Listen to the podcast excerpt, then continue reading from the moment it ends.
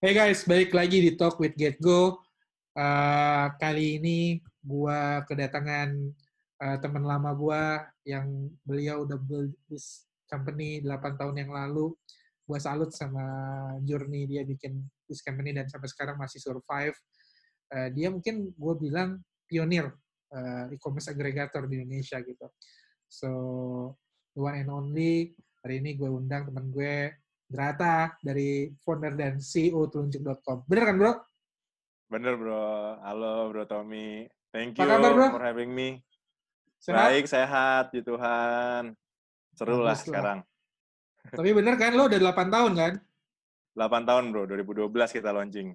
Hmm. Ada yang berubah nggak, bro? Dari telunjuk yang dulu sampai telunjuk yang sekarang?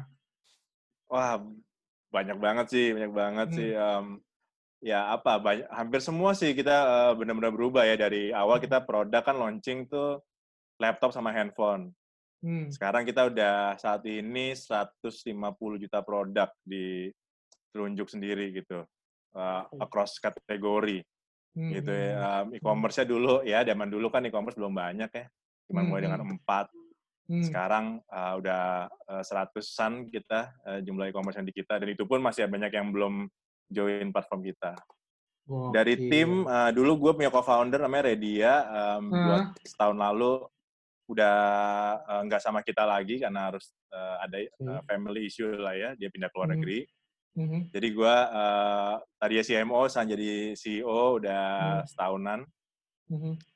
Eh, tim dulu gue mulai dengan dia berdua selama setahun dengan anak magang kita eh, hire first eh, employee itu setelah setahun kalau nggak salah Hmm. Hmm. Gitu dan orang itu masih ada sama kita sekarang kita eh, puji Tuhan udah 30 orang gitu Gokil. Jadi, Eh, iya produk pun sekarang kita em, juga bukan hanya di main di consumer, tapi kita juga di B2B Mhm. juga. Kita juga eh, yang tadinya kita fokus ke shopping search engine and price comparison, sekarang kita udah Mhm. mulai mainnya big data gitu. Jadi dari big data itu sebuah, Ah. jadi kita jadi fondasi, kita bangun service-service seperti eh, telunjuk.com. Satu lagi kalau mungkin eh, Bro Tommy belum tahu, ada namanya kompas.co.id. Kompas.co.id ya? B2B. Bahasa Iya, Indonesia ya? Kompas. Kompas.co.id ya? Kompas. Oh, Kompas. English. Oke, Inggris, ya. Itu kita buat um, uh, uh, business intelligence lah buat e-commerce Hmm. gitu. Hmm, Iyalah, secara Jadi, lu uh, punya bener-bener barang beda. 150 juta, ya Iya, itu iya, datanya bu- gila banget. Benar, benar. Nah, kita juga masih belajar sih gimana cara ngolah data sebanyak itu dengan efektif, efisien, Hmm. dan Hmm, kita percaya kan insight-nya tuh banyak banget ya dari uh, informasi itu. Dan oh ya, kita Hmm. dulu cuman uh, agregat atau crawl itu kan cuman harga bro sama nama barang Hmm. sama gambar hmm, ya. hmm. Sekarang tuh kan kita ngambil description-nya, kita ambil jumlah kalau di marketplace Oke. tuh ada jumlah terjual, Hmm, ada berapa kali dilihat, rating reviewnya berapa. Hmm, Jadi itu kita informasinya tuh udah banyak banget datanya. Nah, Hmm. itu itu pun kita butuh ah, masih belajar untuk gimana bisa efisien, efektif dalam ah, mengolah dan pengennya banyak insight gitu. Hmm, Masih hmm, insight hmm, ke market, ke media, ke teman-teman Hmm. e-commerce gitu. hmm, hmm, hmm. Jadi very exciting sih, banyak banget perubahan 8 see, I tahun. see. Jadi lebih full stack lah sekarang ya. Iya, iya, betul. But betul. how about the business model? Ya. Ya, base, base model sebenarnya kalau dari price comparison memang dari dulu eh, sebenarnya zaman dulu eh, kayak advertising lah ya, kita modelnya Hmm. tuh cost per click gitu. Hmm, hmm. Ya, berkembang-kembang ya sekarang affiliate model sebenarnya gitu, Hmm, affiliate hmm, model tetap dan ya yang kita lakukan memang yang penting gimana caranya kita datengin sebanyak mungkin user ke telunjuk, Hmm, kita uh, berikan solusi kepada user kita untuk memilih harga terbaik, barang yang terbaik, kita hmm. redirect mereka untuk selesaikan transaksi di e-commerce, nah dari situ kita Hmm. dapat uh, see, commission I lah ya. I As, see. as simple as that. Kalau di Kompas memang kita B2B approach, jadi Hmm. uh, subscription mainnya. Hmm, interesting.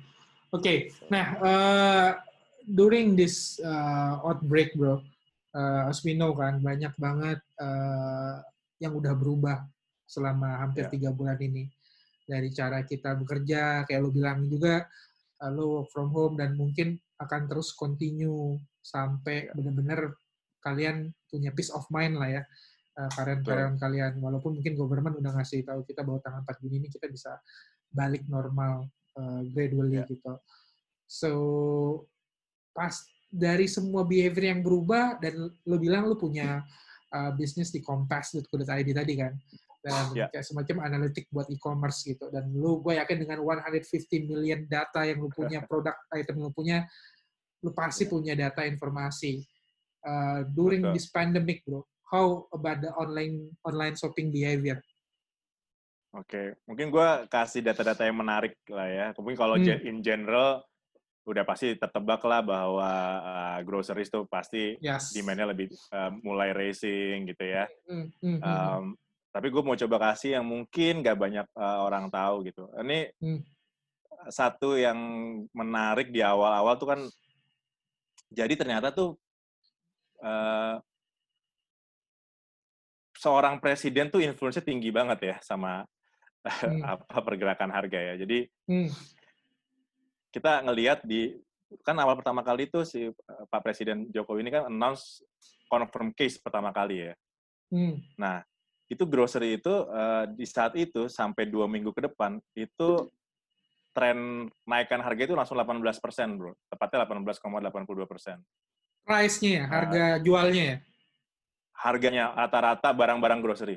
Okay. Langsung 18,8. Hmm. Itu di 16 Maret. Nah, lalu kan uh, di 16 Maret itu Pak Pak Jokowi announce lagi bahwa ini ada work from home kan. Hmm. Gitu. Nah, di situ sampai 31 Maret itu naiknya 30 persen. Gitu. Jadi satu bulan itu naik semua rata-rata grocery itu 30,96 persen. Hmm. Gitu. Jadi uh, apa uh, dan itu kalau lihat grafiknya itu wah itu seru langsung kayak hmm. hoki stick hmm. gitu. Hmm, hmm, gitu. Hmm, hmm. Udah mirip ya kayak kayak eksponensial uh, datanya COVID ya. Bet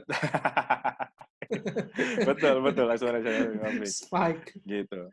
Kalau mau diambil uh, lagi makin uh, dalam ya, uh, contoh di misalnya kita coba analisa uh, ada kategori-kategori makanan, contoh kayak beras satu kilo itu, hmm. itu dia rata-rata satu kilo itu dulu uh, di awal-awal itu sembilan ribu rupiah, itu dia sebulan naik uh, 17 persen jadi sebelas sebelas ribu lima ratus. Hmm. Daging 500 gram itu dari uh, naiknya 12,6 persen. Hmm. Terus kayak rempah-rempah gitu ya, apa uh, bumbu dapur itu naik 22 persen.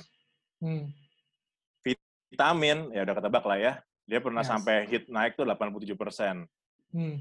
Gitu. Uh, garam, gula itu semua naik uh, 40 persenan kira-kira. Nah gula emang ini 40 persen ini emang karena ada kasus juga ya kemarin tuh, hmm. Hmm. itu emang uh, uh, luar biasa gitu kalau dilihat-lihat misalnya um, secara umum intinya sih kalau dari sisi groceries itu yang kita dapat tuh uh, datanya dari tadi ya di Maret aja ya di Maret aja hmm. contohnya itu uh, total salesnya sorry transaction dulu jadi transaction itu dia bisa naik itu lima kali lipat hmm. gitu dari yang normal hmm. Nah, di menariknya di sales uh, value-nya gitu ya. Nilai hmm. jadi transaksi tadi kan jumlah kita ngomongin jumlah nih ya, jumlah pembelian, jumlah transaksi. Hmm. Hmm. Nah, tapi kalau dari sales value-nya itu tuh naiknya tuh sampai 10 kali lipat lebih. Hmm. Artinya meskipun harganya naik di e-commerce, orang tetap, tetap belanja, Bro. Hmm. Bahkan volumenya tetap naik gitu. Ya, ya, ya. Jadi ya, biasanya harga naik itu volumenya uh, apa turun, ini harganya hmm. naik, hmm. tetap transaksinya malah naik juga. Ya. Gitu. Karena mungkin It, dia sekarang udah nggak ada option kan? Yes, betul. Itu karena kebutuhan dasar plus supply supply chain-nya juga terbatas. Betul. Atau gimana tuh menurut lo? Ada insight lain? Iya. Iya, menurut gue sekarang uh, situasinya kan ya mau nggak mau nih yang yang ini kan kita ber, beruntung banget industri e-commerce ini dengan situasi ini ya sebenarnya. Hmm. Yang tadinya gue yakin di e-commerce itu marketplace itu banyak banget user baru dan seller baru gitu sebenarnya. Hmm. Jadi dengan sisi itu adalah uh, kena artinya kita bisa bisa bilang apa?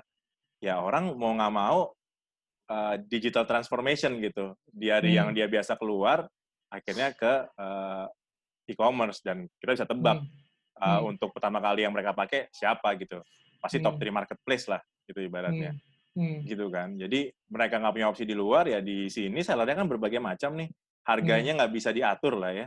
Hmm. Jadi ya udah yang di situ harganya berapa ya dia beli lah gitu. Yang ada di situ. Yang penting artinya availability itu jadi yang penting sebenarnya sekarang. Yang penting ada dulu kayak vitamin. Hmm. Yang penting ada lah gitu. Ya. Mau nunggu seminggu juga ditungguin kan vitamin C itu hmm. dulu awal-awal hmm. gitu.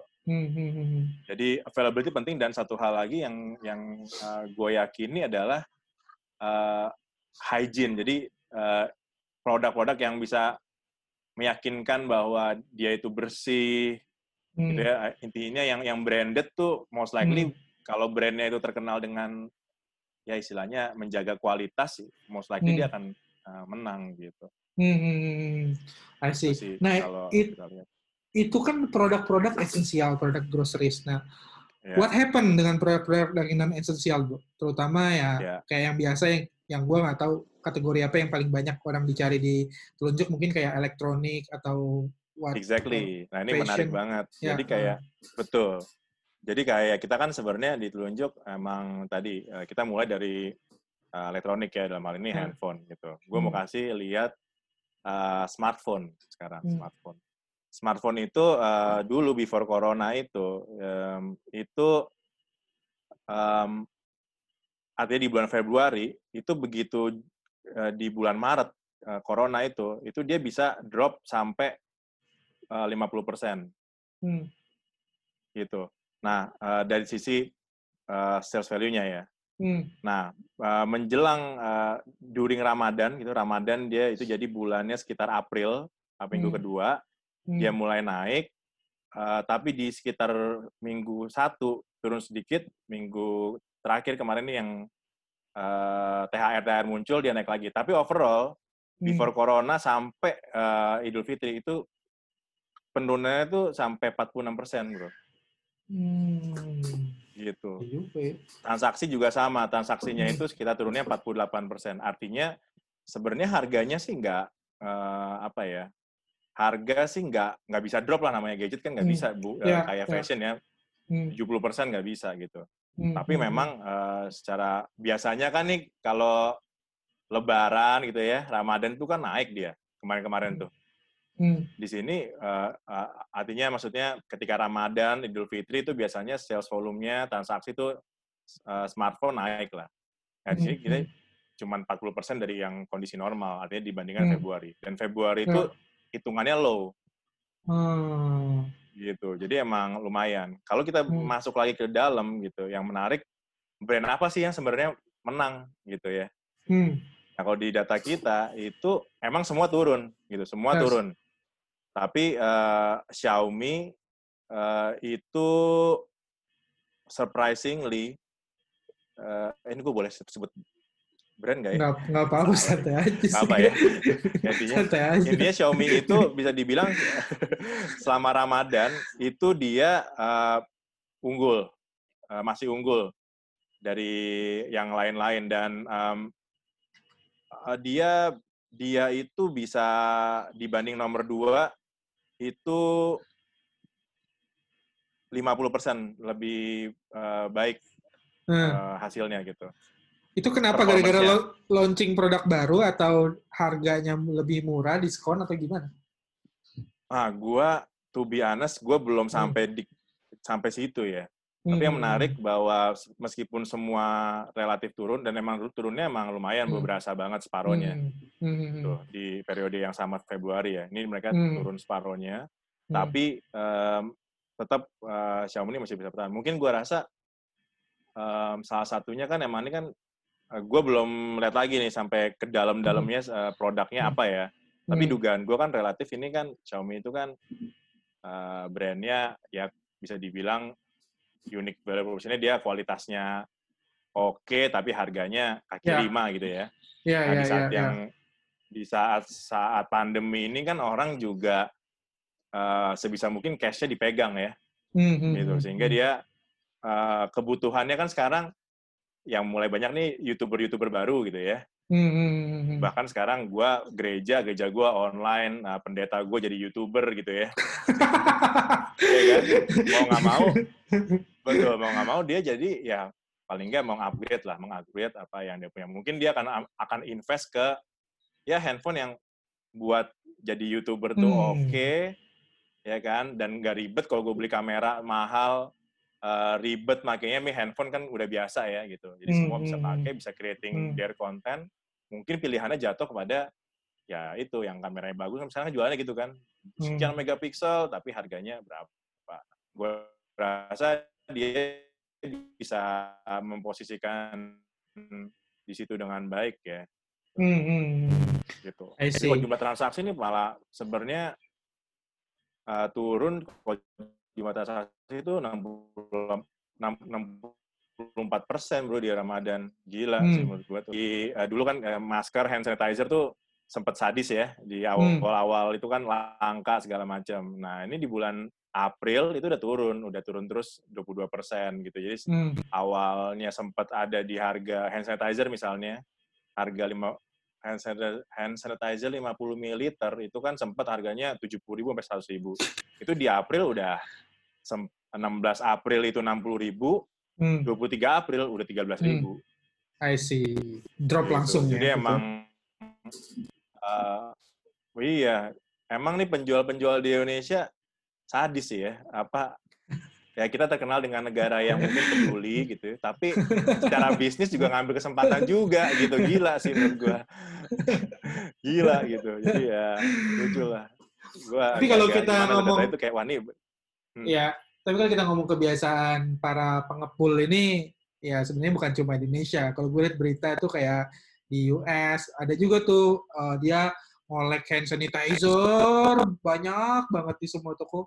Akhirnya pada saat dia jualan, dia jual jualannya cuma di Amazon kan, tapi diblokir sama Amazon. Dia nggak bisa jualan di Amazon lagi. Jadi dia bingung jualan hand sanitizer-nya sekarang lewat mana gitu. Jadi ya memang eh, mungkin di orang lihat opportunity-nya ya beda.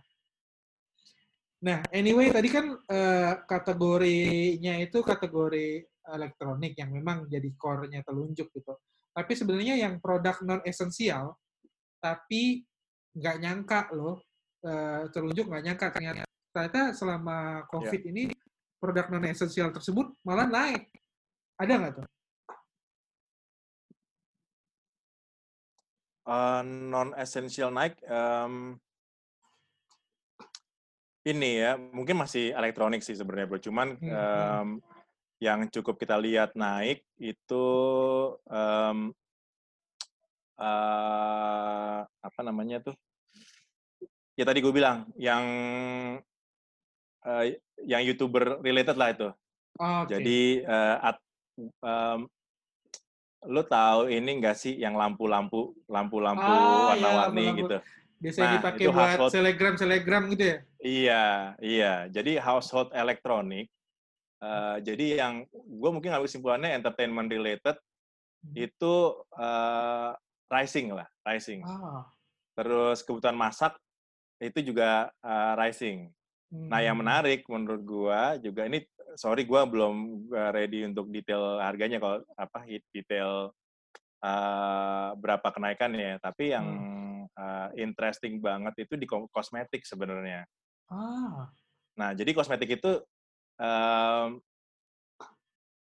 kan lucu ya, work from home, tapi kok kosmetik eh, tetap. Jadi dia tuh dibagi dua. Ada kosmetik yang emang habis, Oke. itu nggak ada nggak ada ya. Tapi yang kayak lipstick, bedak, itu Hmm. tetap bro. Oh. Gitu. Lucu ya. Lipstick bedak tuh, eh, jadi gue lihat beberapa eh, eh, Zoom, gue sempat ikut webinar juga. Aha. itu eh, ada sebuah konsultan HR gitu dia share Eh, jadi salah satu cara untuk eh, kita nih as a leader gitu organization Aha. eh, cara untuk keeping the productivity itu adalah Hmm. jangan sampai karyawan lu itu eh, meeting itu pakai baju tidur terus lusuh gitu. Setuju, setuju. Jadi setuju. harus harus jadi harus kayak as, as profesional mungkin gitu kalau setuju. emang biasanya lu pakai kemeja, misalnya kalau cowok Hmm. ya pakai kemeja. Hmm. Nah, begitu juga dengan Ya.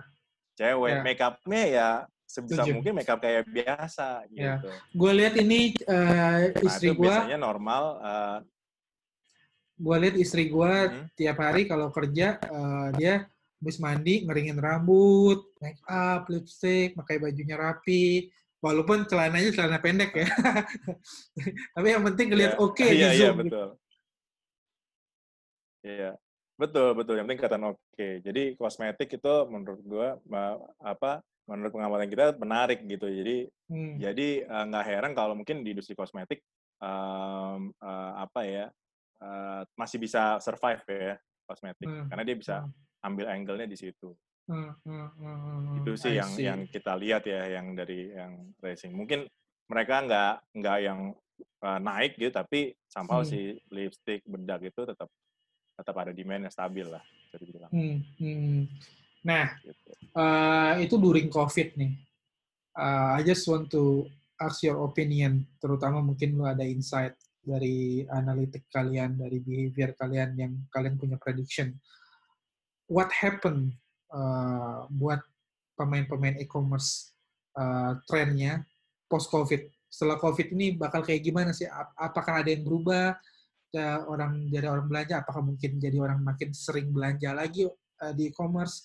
Ataukah mungkin price-nya bakal jadi naik lagi? Atau what what will happen for the e-commerce trend uh, after COVID? Iya. Em, kalau gue bilang ini kesempatan buat gue ambil dari sisi UKM atau dari sisi pelaku bisnis ya Hmm, itu em, ini kesempatan jadi eh, ini kan lagi chaos nih eh, playing field-nya berubah nih. Betul. jadi kesempatan buat brand itu ngambil posisi tadi. Yang penting gue bersih yang penting gue aman. Menurut gue Hmm, akan banyak brand-brand yang ambil posisi di situ. Jadi gue gua ada I'm, I'm available hmm, hmm, hmm, and uh, quality gue bagus hmm, dan gue bersih gitu. Lo beli Hmm. gue aman lah packaging gue bagus hmm, gue covid free lah saya kayak gitu. Hmm, most hmm, likely akan seperti itu dan uh, pilihan konsumen most likely juga akan akan mempertimbangkan uh, tiga hal itu gitu.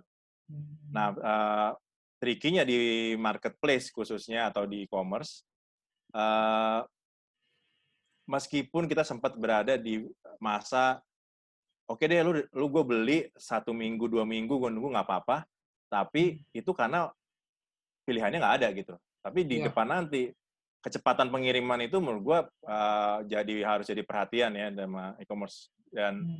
bukan hanya kecepatannya, tapi how pilihan pilihan logistiknya itu penting gitu. Hmm. Jangan sampai mereka partnering sama logistik yang yang nggak jelas gitu. Artinya nggak jelas tuh artinya murah tapi uh, brandnya sendiri nggak mencerminkan bahwa ini dia rajin uh, di gudangnya tuh kayak gimana gitu kan. Steril Hmm. nggak sih gudangnya? hmm, Yang ngirim protokolnya gimana? Nah itu menurut Hmm. gua uh, perusahaan logistik itu pemilihan perusahaan logistik itu uh, ngaruh banget hmm, gitu. Nah, yang gue lihat berikutnya, em, karena ini di rumah aja, salah satu yang menarik tuh tadi gue bilang, eh, kebutuhan akan entertainment kan tinggi ya. Paling gampang Hmm. kalau lihat trennya Netflix ya. hmm, Itu kan udah semua jadi inilah. Kayaknya kalau Hmm. kalau lu nggak nonton Netflix tuh katro lah sekarang gitu ya. ya, Nah, ya, ya, kebutuhan akan barang-barang yang comfort, eh, em, entertaining gitu tuh menurut gua eh, tinggi gitu. Jadi tadi lampu-lampu yang smart home, eh, apa tools-tools elektronik yang somehow tuh kayak smart itu Hmm.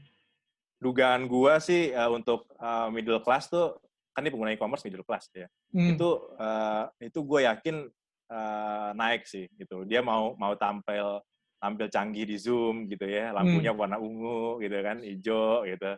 Itu menurut gua eh, apalagi yang anak-anak muda nih baru-baru kerja tuh kayaknya seru gitu buat mereka. Hmm, Jadi hmm. eh, kemasan bahwa lalu beli-beli produk ini untuk your eh, untuk entertaining yourself itu menurut gua jadi hal yang eh, mungkin bisa dilakukan gitu ya.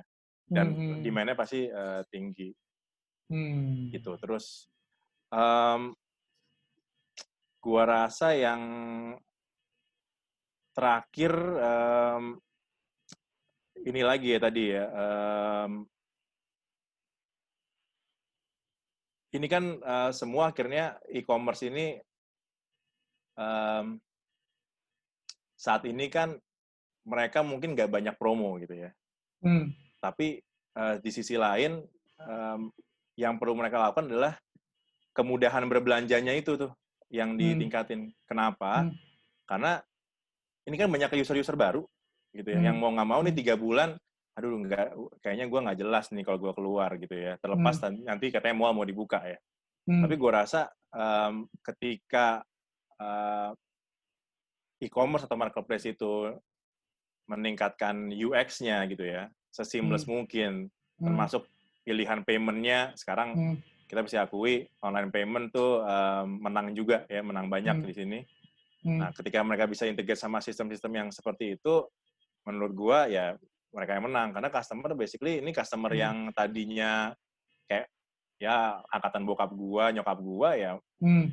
bahkan udah seumur segitu ya mau nggak mau beli juga uh, belajar uh, beli online kan gitu. Hmm. Hmm. Hmm. Itu yang menurut gua uh, kemudahan untuk mereka beli, kemudahan mereka untuk make promo-promonya gitu. Hmm. Ada kan yang tipenya tuh, ah gue harus download, gue login dulu, gue download promonya dulu, gue masukin, kok gue copy paste, ah itu ribet banget gitu. Hmm. Akhirnya hmm. campaign-campaignnya sih bagus gitu, cuman orang nggak bisa pakai hmm. tuh campaign gitu. Betul betul. Nah itu betul, yang menurut gue penting banget untuk gimana caranya itu seamless gitu si uh, apa promonya. Nah kita pun juga ditunjuk sebenarnya juga lagi punya project itu gimana caranya tuh harga ditunjuk tuh bener-bener udah best price ketika dimasukin segala macam promo gitu. Hmm, hmm, hmm, hmm Cuma kan hmm. percuma juga kalau sampai sana kita lempar traffic, eh di sananya juga akhirnya harganya harga normal lagi, dia mesti copy paste copy paste lagi ya gitu. Yes, yes, yes, yes, yes, yes. Gitu. Jadi promo dari online paymentnya mesti integrate, dari logistiknya mesti diintegrate, hmm. dari hmm. e-commerce-nya sendiri diintegrate, dan kalau marketplace hmm. dari sellernya pun uh, diintegrate. Nah, hmm. Nah, menurut gua kayaknya bakal uh, e-commerce dan marketplace kayaknya harus dan mungkin sudah mulai mengembangkan uh, hmm. experience itu sih buat user. Hmm. hmm. Nah, gue mau extend this question soal mungkin lo pernah lihat promonya atau tahu atau pernah dengar atau pernah nyoba uh, beberapa perusahaan digital ya startup lah hmm. itu travel ada yang gym tiba-tiba selama covid nih mereka shifting ya karena barang mereka nggak laku. Gitu akhirnya mereka Betul. jualan groceries gitu kan jualan-jualan esensial. Iya iya iya. Ya lo tau kan gitu kan. Ya gue nggak perlu sebut yeah. namanya gitu. Tapi yeah, uh, yeah. menurut lo gimana tuh nasib uh, perusahaan-perusahaan atau uh, produk yang mereka jual sekarang nih? Bakal apakah mereka bakal berhenti? Atau benar-benar bakal kayak literally mereka pivot yeah. penuhnya gitu uh, ini emang tergantung skalanya ya, sekali ya, skala ya, perusahaannya. Ya. Begitu perusahaannya ya. gede banget, ya kita ambil contoh misalnya, misalnya perusahaan travel yang terlalu besar dia pivot ke apa uh, groceries gitu misalnya. Uh, uh. Menurut gua mungkin lebih challenging bagi mereka ya. Tapi yang mungkin hmm. baru misalnya kita ambil benchmark uh, series A round lah gitu. Perusahaan hmm. startup yang mungkin udah series A round, mungkin dia punya luxury untuk masih punya luxury untuk bisa pivot dengan hmm. baik gitu. Karena hmm ini gue mengambil kasusnya travel gini hmm. travel itu kan menurut gue kekuatannya tuh hospitality ya Tuh. travel mau dia apa pun kalau udah ngomongin traveling biasanya hospitality-nya kuat ya hmm. uh, apa perhatian kepada usernya itu kuat nah menurut hmm. gue modal itu um, modal yang bagus banget ketika dia pivot ke e-commerce gitu hmm. jadi pasti dia akan punya tendensi UX-nya harus bagus nih prosesnya hmm. harus cepat, uh, delivery hmm. jangan lama tuh kayaknya hmm. akan jadi uh, hal yang kuat di mereka gitu. Dan biasanya kan mereka hmm. shiftingnya uh, ya kategorinya nggak langsung banyak kan. Dia kecil hmm. dulu, dia masih perusahaan hmm. apa. Nah mungkin dia bisa bangun brand value-nya di area situ tuh. Hmm. Uh, unique value proposition-nya gitu. Jadi hmm. kalau case-nya seperti itu, uh, menurut gua ada ada peluang, ada peluang untuk bisa uh, kompetisi lah gitu. Hmm menurut gue ya khusus dari travel kalau dari kan gue gue belum belum kebayang yang industri lain tapi kalau spesifik karena saat ini dampak yang paling besar menurut gue di travel Mhm. Kayaknya mereka punya kekuatan di situ sih di hospitality-nya. Mhm. I see, I see. Kalau tech Hmm. sama-sama aja lah. Tech tech timnya most likely akan sama ya. Iya, kalau tech mah sebenarnya nggak peduli kan. Lu itu kan Iya. urusan, urusan jualan. Yang penting gua bisa Betul. showing uh, transaction, database, oke, backend, front end, aman gitu kan. Terus Ya, ya I dari misalnya dia ngomong ngomongin apa uh, approach ke produsennya gitu kan dia sebenarnya udah punya tim juga. Ya mungkin tinggal yang biasanya approach uh, hotel misalnya sekarang di which sama-sama aja. Jadi pertempurannya menurut gue di UX-nya. Gitu. Hmm, hmm, hmm. Dan Very mereka punya peluang menang sih. Menurut gue mereka punya peluang menang karena terbiasa untuk uh, hospitality-nya itu. Hmm, hmm, hmm, hmm, hmm. I see, I see.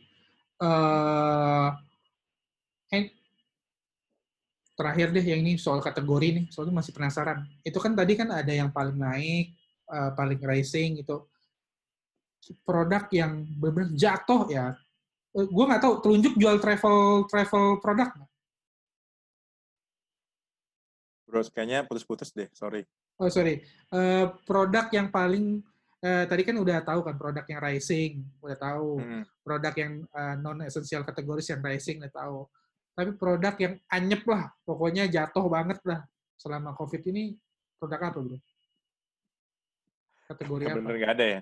Ya, em, ya seperti tadi kalau yang tadi uh, beauty emang ada tadi gue bilang ya beauty memang Hmm. selain bedak lipstick itu memang ya anyep lah itu ya nggak Hmm. nggak inilah Em, kalau tadi produk eh, lu tahu nggak sih yang beli beli beli beli voucher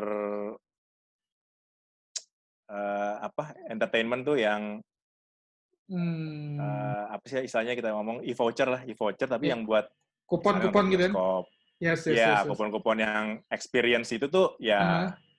padahal promonya kan ada tuh yang ya misalnya bayar sekian sampai bulan ini harganya gila-gilaan. Ya sorry to say sih orang ya susah menurut gua susah beli gitu. Jadi yang produk-produk yang e-voucher itu kan dulu kan eh, digital kan sempat eh, ya berhasil ya maksudnya. Hmm, hmm, Awalnya kan hmm, di, di drive hmm. dari pulsa dan kawan-kawan lalu hmm, kupon-kupon voucher itu kan ah, laris manis tuh gitu ya. hmm, hmm, Nah, begitu sekarang ya kupon-kupon itu memang ya, bisa dibilang ya susah lah gitu. Bisa dibilang yang lu bilang tadi anyep itu ya ya itu Oke, gitu. last but not least, selama 8 tahun bro, plus ditambah Ya. uh, unprecedented moment kayak sekarang COVID ini selama tiga bulan ini gitu.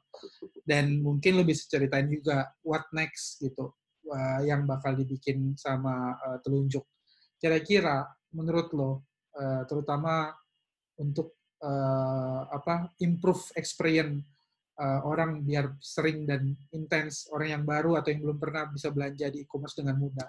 Kira-kira teknologi apa ya yang bisa di over sama e-commerce gitu atau even mungkin telunjuk untuk next-nya.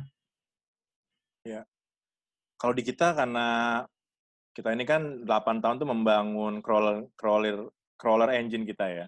Hmm. gitu. Jadi eh, kita puji Tuhan tadi kita punya 160 juta produk gitu dan elemen datanya tuh banyak sekali gitu. Jadi kita big data memang yang eh, tantangan yang kita hadapi dan mimpi kita itu adalah gimana caranya data-data itu kita olah, kita tampilkan personalize ke user Hmm. gitu.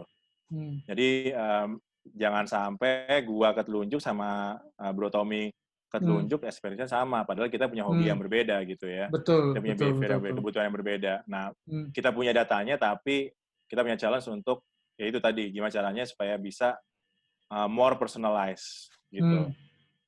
Dan yang kedua masih dari sisi user experience adalah kita sih pengennya seamless gitu. Jadi kita pengen banget connect ke platform-platform. Um, contoh sekarang kan sebenarnya orang journey behavior, uh, journey shopping behavior dari mana sih? Macam-macam ya dari Hmm. salah satunya yang paling yang kita tahu bersama pasti social media gitu. Hmm. Hmm. Hmm. Social media kan di Indonesia menarik banget karena bukan cuman buat update status, bukan bukan cuma berita, tapi selalu apa pun social medianya selalu buat Hmm. jualan gitu ya. Betul. Mau yang TikTok aja sekarang jualan juga di TikTok gitu Hmm. kan. Hmm. Hmm. Nah, Hmm. gimana caranya kita bisa eh, sebenarnya connect ke mereka gitu bahwa kita hadir juga bukan ditunjuk as a website atau mobile site atau mobile apps, tapi juga tunjuk itu sebenarnya kolaborasi sama mereka nih. Kita hadir juga di platform-platform itu sehingga Hmm. ketika orang uh, menikmati konten di sosial media, pas dia uh, ada yang jualan-jualan, dia dapat opsi juga dari tunjuk gitu. Hmm. Tadi kita sempat brainstorming idea Ya. um, terkait juga mungkin GetGo ya punya Hmm. uh, visual uh, image search gitu ya. Hmm. Nah itu menurut menurut, menurut gue itu uh, mimpi kita lah gitu, mimpi Hmm. kita Hmm. supaya bisa um, ya itu orang ngelihat apa, Hmm. eh ada bandingannya gitu. Hmm. Gue tuh selalu mimpi terliar gue itu tuh terunjuk tuh hadir di mimpi orang bro. Lu Yes. pasti pernah ngidam kan? bener Iya bener kan? Lu bener tuh bener. ngidam kan? Kita tuh ngidam gitu. Kita ngidam kayak Hmm.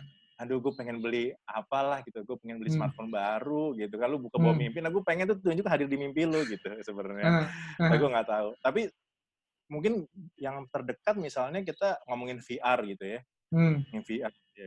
Eh, kayak sekarang kan kita ini kan kita lagi nge-zoom nih gini, Hmm. Eh, atau banyak banget webinar. Hmm. Salah satu yang yang kesulitan webinar itu kan kalau gue ngomong, gue Hmm. nggak tahu responnya orang-orang kayak gimana gitu. Betul. Nah, bayangin kalau setiap, setiap orang punya VR, jadi eh, web eh, seminar itu atau webinar itu seakan-akan kita ada di ruangan di- ada di ruangan yang sama gitu. Ah, ya, Di ya, ruangan ya. yang sama kita bisa li- si speakernya bisa lihat juga audiensnya gitu. Eh, gestur-gesturnya segala macam gitu. Hmm. Nah, hal itu juga yang menurut gua akan menarik banget dalam experience belanja yang kita ngomong online to offline gitu ya. Hmm, hmm, Mungkin hmm. nggak sih kita semua punya VR, sehingga kita ketika kita eh, kita tuh berasa lagi masuk ke, let's say kita ngomong, ya ke mall lah, kita ke mall, Hmm. kita bener-bener seakan-akan kita jalan-jalan di mall pakai VR itu gitu. Hmm, Ketika kita hmm, ambil, set, nah telunjuk hadir, eh, lu mau beli itu? Nih ada Hmm. opsi lain nih. Itu di lantai dua ada toko Ah. ini, coba ke lantai dua dulu. Atau di online Hmm. di e-commerce ada ini gitu. Nah menurut gue Hmm. tuh online to offline itu ya ya gue nggak tahu kapan kejadian ya tapi hmm, kayaknya dari teknologi VR makin canggih deh sekarang gitu ya hmm, hmm, nah kalau itu bisa kejadian tuh keren banget sih kita bener-bener hmm. online to offline tuh kayak nggak bisa bedain lah kita tuh Yes, yes. nah itu nah itu sih yang gue um, ini masih levelnya mimpi lah mimpi telunjuk mau sampai kayak gimana sih gitu yang terakhir sih memang kita sih emang dari awal visi kita itu kan bantu orang ngambil keputusan Hmm, kita nggak mau cuman membatasi diri di level e-commerce sebenarnya. hmm, Um, jadi mimpinya tuh ketika orang itu punya pilihan dalam hidupnya, yang dia ingat cuman berdoa sama Tuhan sama telunjuk itu yang jadi mimpi kita. Buset, ya. Sadis Jadi banget. option, eh, kan lu, lu punya pilihan, lu inget Tuhan sama telunjuk dah gitu aja gitu. Jadi sampai levelnya tuh gue mikir ya udah lu eh, mau nyari jodoh ya telunjuk juga bisa punya mengagregat opsi-opsi yang cewek-cewek yang pas buat lo misalnya gitu. Itu gue sebenarnya visinya visinya kita tuh sampai sejauh itu. Jadi kita nggak pernah membatasi diri, ah, kita e-commerce doang enggak sih. Ya, ya, Tapi ya. 8 tahun ini ya sayangnya kita belum bisa conquer e-commerce juga gitu. Jadi Ya, ya, step by step lah kita lihat sampai kapan mimpinya itu. Yang jelas gue gak kebayang kalau lu kerja sama sama Tinder, lu connect tuh akun orang di Tinder. Jadi orang Kalau mencari cewek, lu cari aja tipe yang mana, apa semua susus Exactly. itu bener. Basically gue main-main di, di, di kantor kita kalau lagi makan-makan siang sama karyawan gitu, gue suka main-main gitu. Jadi gue suka gue bercandain kayak, eh gue mau gue mau sosok jadi eh, telunjuk for life, for life gitu. Coba lu kasih tahu gue ha- apa kriteria cowok idaman lo gitu. Top 3-nya apa? Terus gue exercise gitu-gitu. Terus gue gue kayak ngeliat kontak gue gitu.